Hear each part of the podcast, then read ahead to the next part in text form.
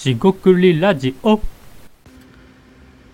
こんばんは、しごくりラジオの大橋です。今回もしごくりラジオ始めていきたいと思います。今回ですね、ちょっと調べてみたというかリサーチ系のネタですが、えーっとですねシェアレストランですね。いわゆるですね、飲食店にスペースを間借りして、えーそれのマッチングですね。飲食店開業希望者ですね。と、まあ、飲食店などのスペースですねを貸してマッチングするというサービス、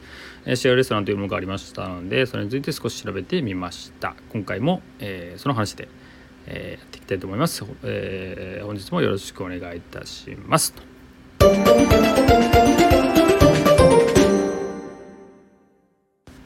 はい、塩栗ラジオのおはしです。今回ですね、シェアレストランということで、えっ、と、今回ですね、リサーチとか調べてみたネタとなります。えっ、と、情報元ですね、えーリンク貼っとくので、よかったら見てみてください。えっ、と、PR タイムズの、えっとストーリーということで、まあ、いわゆるプレスリリースのサービスのサイトですがこういうですねまとめみたいなやってきた、えー活動履歴じゃないですけどね、えービジネス履歴みたいなのも見られるので面白いなと思いましたでシェアレストランというのはですね、えっと、あの牛丼のですね吉野家、えーホールディングスねのまあ新規事業部門かもしれませんが、えーというのが、えー始まりのようです。で正確には、えーどこまで書かれたか分かりませんが、えー多分問題ないかなと思います。でですね2018年ですねベータ版を始めて2020年に正式サービス。2023年ということで、まあ、ほぼ4年ですよね。4年間ぐらいやって、えー累計だと思いますが、えー開業者いわゆる個人の方が多いと思いますが飲食店をやろうとしている方が5,000人、えーいたと。でその曲がりですね、えーいわゆるスペース不動産、えー飲食店をやっていたりするとか、まあ、オーナーですよね物件オーナーの人が700件あったと。えーと、えーあすみません700件は、えー、と違いますねごめんなさい、えっと1200件ですね1200店舗をオーナーがあったと。でですねマッチング自体が700件ですね。なんで、えー5000人の希望者がいて、えー実際はまあ、オーナーとはオーナーは1200人いたっていう感じでその中で700件なんで、まあ、飲食店からすると,、えーっとまあ、半分とかぐらいはマッチングするイメージですかね。えーただ全体ではないはずなので700件って一部の人気スペースだと、えーに円円住しているというか偏ってるね可能性もありますと。えーっとで5,000人っていうところからいくと700件っていうのが、えーまあ、シンプルにですね、えー同じ人じゃないですよね。同じ人じゃなかったらっていうことでいくと700人になるんで、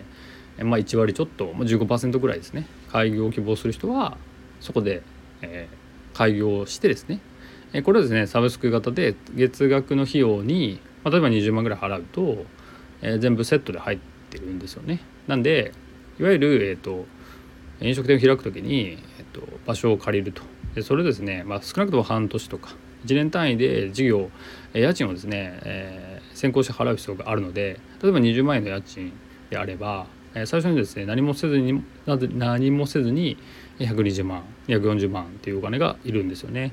なんで飲食店がその1000万とか2000万とかまとまったお金が必要で、えー運転資金も考えるとって内装を考えたりとか、えー初期投資で何かやって仕入れてっていうのを考えていくと、まあ、お金がかかるのはイメージつくかなと思います数百万では、えーなかなかできないもちろんやる方法はあるとしても、まあ、自分で作るとか、えーそこを手伝ってくれるとか何かリソースやノウハウがないと厳しいのであればいいんですけどないのでお金がかかるっていう、まあ、開業希望者特に飲食店の開業希望者における課題があったっていうのがポイントになるかなと思います。でこのシェアレストランが、まあ、その15%ぐらいのマッチングしていって、えーそうですね4年目になって黒字化したっていうのがその、まあ、リリースというか、え記事の、えー、と背景というか、え内容となります。でこれを見てですね、えー今の話を聞いてそういう、えっとレストランスペースマッチングですねっていうのはなんかありそうだなって思った方は、えー勘がいい方かなと思いまして実際にはあるんですよね。いくつかあったんですけど最近見てないなと思ったら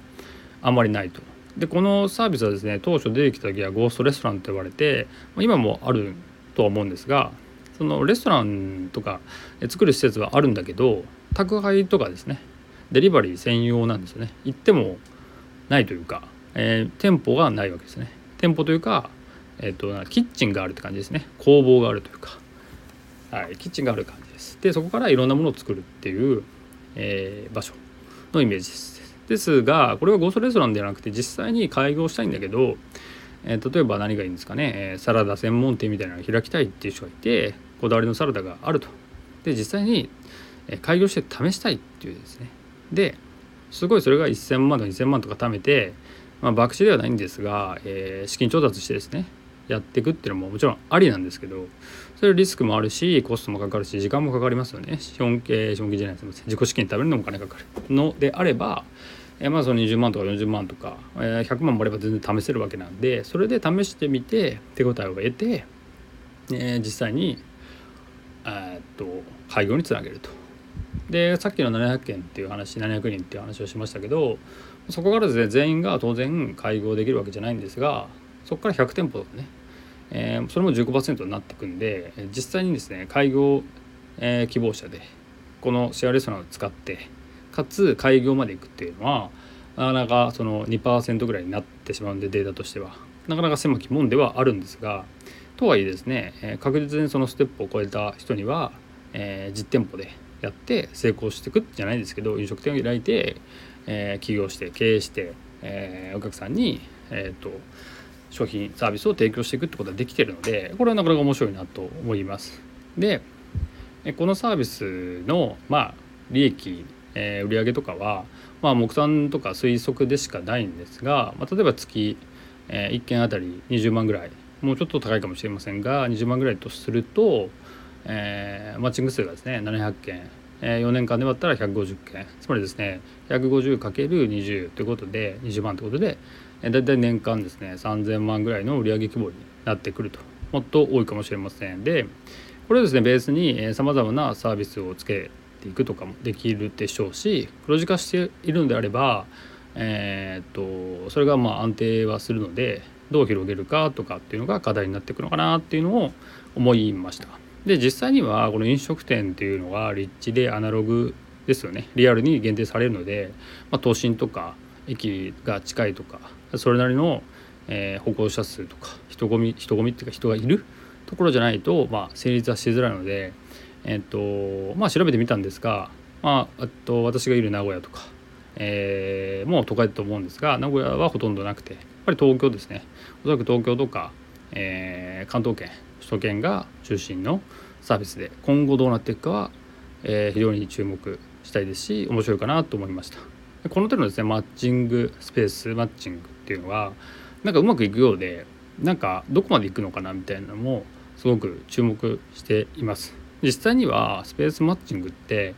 一応なんか、えー、売上とかスペースとか上がってってなんか伸びてるんですけど正直どこまで伸びるかわからないのでえっ、ー、となんかそれに特化した形がこれは飲食店介護希望者、え、で、かなり、え、狭めているのであのすごくお客さんの像というか、えー、想定する顧客とかは分かりやすいし課題も明確なんですが、えー、またあれですよね。吉野家っていうところが、まあ、やってるのですごくこうえっ、ー、と、まあ、シナジーといいますか、えー、相乗効果ですね。それに関連した、えー、知見を生かせるっていうのもあってまあなかなかハマったのかなってハマっている方と言った方がいいかもしれませんが今後どうなっていくか、えー、事業規模もですねスモールビジネスということを目指していないのであれば今後拡大していくと思うので、えー、注目してみたいなと思いました。よかったら、えー、見てみてください。今回は以上となります。四国ラジオ大橋でした。ここまでお聴きいただきましてありがとうございました。それでは一日お疲れ様でした。というわけで失礼いたします。